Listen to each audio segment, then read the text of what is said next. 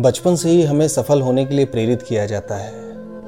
इस रास्ते पर चलो तो ये सफलता हासिल होगी।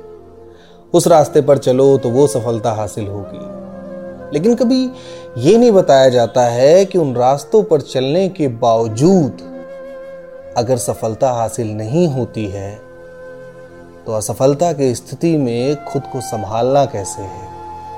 उस हार का सामना कैसे करना है? ये समाज, दोस्त, रिश्तेदार इनको क्या जवाब देना है? ये तो हमें कभी बताया ही नहीं गया।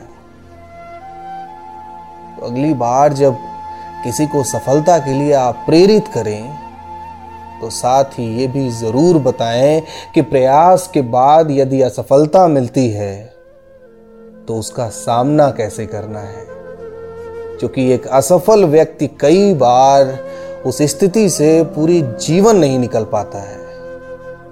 तो एक समाज के तौर पे हमारी ये ज़िम्मेदारी बनती है कि हम बच्चों को इसके लिए बचपन से ही तैयार करें कि असफलता का सामना करना कैसे है।